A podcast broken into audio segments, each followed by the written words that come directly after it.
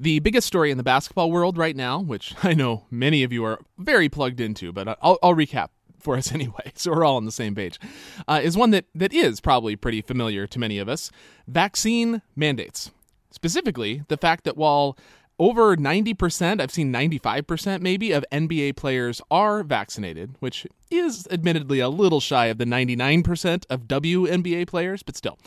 The Players Union is resisting a mandate for their members. And so there are two players, including one of the biggest stars in the league, who, as of now, literally can't play more than half of their team's games because their home arenas are located in New York City and San Francisco, where the cities have forbidden unvaccinated people from entering arenas.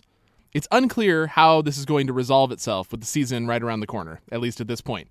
The player in San Francisco got a so called religious exemption denied by the league. And whoo boy, if you want to get me worked up, the idea that Christians would ask their churches to use the name of God to validate their poor understandings of basic science and statistics in order to allow them to selfishly prioritize what they believe to be their own best interests at the expense of the most vulnerable, vulnerable around them, yeah, that'll that'll get me worked up.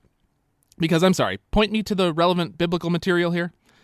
It's funny, at least in some of the circles I grew up in, the idea of not taking the Lord's name in vain was a fairly regular concern. Usually with the application of not saying something like, God damn it, or even avoiding language of a more, well, scatological than religious nature, let's say.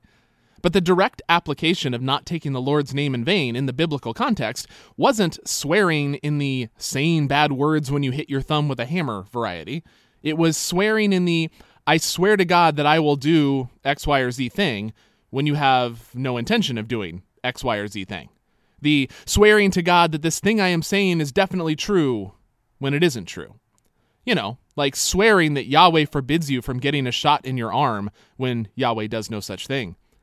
There's lots of pastors, by the way, who swear that Yahweh definitely, for sure, requires them to opt out of Social Security payments in order to save a few thousand bucks a year, too. But that's another story. Meredith last week walked us through the main purpose of the Torah in the Old Testament, what is often translated the law, but as she said, it's not a legal document in the sense that we would mean by the word legal today. And so it's probably better translated teaching or instruction, principles for living as a holy nation in the ancient Near East. Why was Israel to live as a holy nation? Because they were supposed to make God known. And Yahweh was a holy God, unlike the other gods. Holy means set apart, different, separated out. In a religious context, in the ancient world especially, it would often carry the added idea of set apart for the gods, dedicated to the gods, separated from normal life in order to be used by the gods. But when applied to Yahweh, it means something just slightly different. Yahweh is set apart from the other gods, different from them. Yahweh doesn't operate like they do. And so God's people, Israel, need to operate differently from the nations that serve those gods. And so much of the teachings you get in the Torah are designed for that specific purpose to make sure that Israel operated in a fundamentally different way than the nations surrounding them, in a way that was in harmony with and reflective of Yahweh's character, so that God would be made known, as we've been saying in this series. When we look at holiness in this way, we might notice that holiness in our culture has taken on some of the wrong connotations. We use holy to mean concerned about getting everything just right, usually in an uptight, overly restrictive sort of way. We use the phrase holier than thou to mean a person who arrogantly looks down on those who don't do enough of the right things. But, well, arrogantly looking down on someone who doesn't measure up to your standards doesn't sound much like separating out from the way of the nations the surrounding culture and how they do things. That sounds like living exactly like all the other nations to me. Being holy, though, doesn't mean not saying naughty words. It means not treating God as just another tool to get what you want, a name you can sign on a form to try and get out of your obligations to society, whether with vaccines or taxes. Being holy means living set apart, not in the physically monastic apartness, but in the sense of living a life of putting trust in God, of following Jesus, a life that reflects God's character, not the character of the idols that everyone else chases after. And this misunderstanding of holiness can affect how we read one of the key aspects of the Old Testament the warnings of judgment, and then the reality of judgment that comes Israel's way. Because when we think of holiness as an uptight adherence to seemingly arbitrary rules and regulations, then when God says, Be holy as I am holy, and then warns of judgment to come if Israel is not holy, we read that as God getting real mad if they get the little things wrong, those arbitrary rules and regulations. As if the judgment that comes on Israel, and that we worked through at length when we went through the book of Jeremiah together, as if that's because they carried too heavy a burden on the Sabbath, or they mixed the seeds in their fields, or they didn't properly honor their fathers and mothers. God becomes an arbitrary and capricious tyrant who comes down hard on us for any slip or failure and that doesn't sound much like the God who, as the Old Testament tells us repeatedly, is gracious and compassionate, slow to anger, and rich in love. But those little details aren't what leads to judgment, because they aren't fundamentally what holiness is all about. Holiness, as the Bible talks about it, is a much bigger deal. Deuteronomy 30 puts it like this in a speech that the Israelites uh, heard as they approached the promised land. So this is from Deuteronomy 30, starting in verse 15. See, I have set before you today life and prosperity, death and adversity. If you obey the commandments of Yahweh your God that I am commanding you today, by loving Yahweh your God, walking in his ways, and observing his commandments, decrees, and ordinances, then you shall live and become numerous and Yahweh your God will bless you in the land that you are entering to possess. But if your heart turns away, and you do not hear, but are led astray to bow down to other gods and serve them, I declare to you today that you shall perish. You shall not live long in the land that you are crossing the Jordan to enter and possess. I call heaven and earth to witness against you today that I have set before you life and death, blessings and curses. Choose life so that you and your descendants may live, loving Yahweh your God, obeying him, and holding fast to him, for that means life to you and length of days, so that you may live in the land that Yahweh swore to give to your ancestors, to Abraham, to Isaac, and to Jacob. The choice is a binary one life or death. Love Yahweh or bow down to idols. The choice is one of fundamental orientation. Will you choose to live in harmony with and reflective of God's character? Or will you live like all the other nations? Will you be holy or like everyone else? And the small things, the individual commandments, decrees, and ordinances, as this passage puts it, they are included in that choice. But falling short here or there doesn't make you unholy. What makes you unholy is the choice to say, Ah, the hell with it, I'll just live like all the nations. As this passage says, to be led astray to bow down to other gods. John Goldingay puts it this way in a passage where he's talking about the idea of sin using one of the images uh, that the Old Testament uses to describe it as falling short or missing a target. In a religious context, he writes, it implies falling short of Yahweh's expectations. Israel is a people who fall short, miss the target, their aim and their walk go astray. This does not imply that they do their best but don't quite make it. Failure is an active matter, it involves failing even to aim at the target, deliberately setting aside Yahweh's standards and expectations. Falling short is what happens when we choose to be just like all the other nations instead of being holy. We saw this in Jeremiah.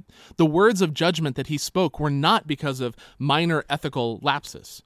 They were that Israel had fundamentally switched allegiances, bowing down to the gods of the nations, living unjustly and oppressively, looking to the neighboring countries for safety and security. They had started living, in other words, just like all the others. They had ceased to be set apart, holy. They had stopped making God known. And so God must put a stop to things, bringing judgment and exile as the natural consequences of those choices. As we said then, choosing to walk the path away from God is choosing to walk a path that leads where it leads. And where it leads is not to life, but death. And as we said then, God can only allow injustice and oppression to go on for so long before doing something about it for the sake of the oppressed and the vulnerable. But these ideas that we've been exploring in this series, they add another layer onto this. If God's mission from the very beginning has been that the whole world would be in harmony with and reflective of God's character, and that part of that means God partnering with humanity to make that happen, if God chooses Abraham and the people of Israel to be a people that is holy, like God is holy, who are to live differently than all the other nations so as to make God known, because God is different from the other gods, then what happens when Israel stops being holy? What God are they making known then? Because if God's representatives have stopped representing God and are instead living like everyone else, then the message they're sending is clear. Never mind. Yahweh is just like all the other gods. The problem with Israel turning to idolatry and power worship like the nations around them is not just that Israel stops making God known in the positive sense, that they've stopped witnessing to God's power and goodness, or God's compassion and mercy, or God's care for the oppressed and the vulnerable. It's that they have begun misrepresenting Yahweh in the negative sense. They are making a false God known. This is how the prophet Ezekiel puts it from Ezekiel chapter 5, and this is verse 5 that I'm starting with. Thus says Yahweh God, This is Jerusalem. I have set her in the center of the nations with countries all around her, but she has rebelled against my ordinances and my statutes, becoming more wicked than the nations and the countries all around her, rejecting my ordinances and not following my statutes. Therefore, thus says Yahweh God, because you are more turbulent than the nations that are all around you, and have not followed my statutes or kept my ordinances, but have acted according to the ordinances of the nations that are all around you. Therefore, thus says Yahweh God I, I myself am coming against you. I will execute judgments among you in the sight of the nations, and because of all your abominations, I will do to you what I have never yet done, and the like of which I will never do again. Ezekiel, we need to stress again, is not talking about the little stuff, when he says my ordinances and statutes, but rather the whole block of them. You haven't been a holy people. You've been a people just like all the others, like the other nations, whose ordinances and statutes they have lived by, according to Ezekiel. And in so doing, the God you are making known to all the nations, to all the people around you, is not Yahweh, but some not God. And so it is God to do. When your representative stops representing you, you can't just let them go on being your representative, right? Otherwise, the people, uh, they're going to assume that that's what you are like too, since that's what your representative is like. I was listening to a podcast recently where some business leadership expert type was talking about culture, the culture of an organization. And they said the true culture of an organization is not the values they put up on the wall or the ideals they claim. The true culture of an organization is what gets tolerated.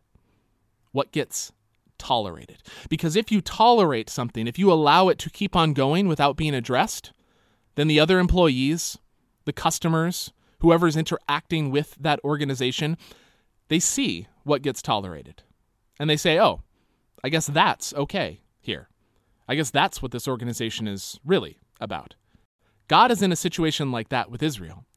How much can God tolerate when God's representatives are presenting the world with a false God, one who isn't like Yahweh, but is just like all the other false gods?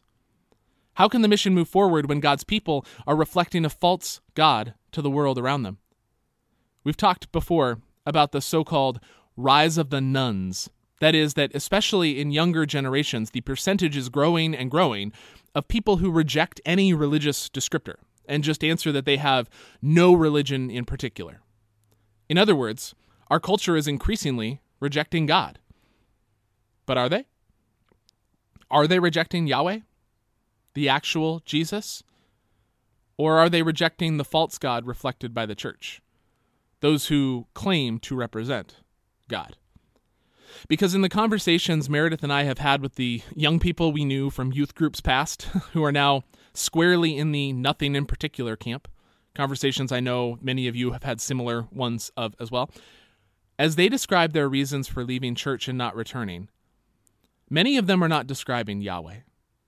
Many are describing a false God that their church made known to them, a God that was just as power hungry and judgmental as all the others, or a God who worships violence and power in the name of individual liberty and rights, or a God who hates their friends and sometimes themselves for their gender nonconforming ways or their sexual identity, or a God whose grandest desires are just for us to be good and feel good, or a God who is distant and uninvolved in issues of justice and oppression here on earth, or a God who comes to earth as a blonde haired, blue eyed baby Jesus, or a God who cares about us being holy in the wrong sense that we mentioned earlier of getting every single thing just right or else you're in trouble. Or a God whose agenda looks just like the people invading the Capitol on January 6th. Or a God whose agenda looks just like liberal activists. A God who's just like all the nations. There are certainly some, of course, who genuinely would have no interest in following Jesus, even if he were to be made known to them. Maybe the time isn't right. Maybe it never will be for them. But it's heartbreaking to know that so many are rejecting a false God because the people of God, God's representatives, have failed to make God known. This is something that's happened throughout the history of God's people. We've been looking at it in the Old Testament. We can see it happening today. It's happened all through the history of the church. But even so, it's heartbreaking and something for us to lament. As the people of God who are trying to make God known, to lament the ways that we, have fallen short of that. The ways that we have made a false God known and sometimes continue to make a false God known. So that's what we did together as a community. Meredith led us through a time of lament, of reflecting on how the church today is failing to make God known, what characteristics of God are getting lost, and then praying and asking God to do something so that God's name would be known, so that Yahweh would be made known to the nations. Let's be a community that is holy, not in the sense of trying to get every single detail right because otherwise we'll be in trouble, but in the sense of being set apart, of living according to the ordinances and statutes of a God who is not like all the others, so that the nations around us can see the true God who is the source of life for us and for the world. Amen.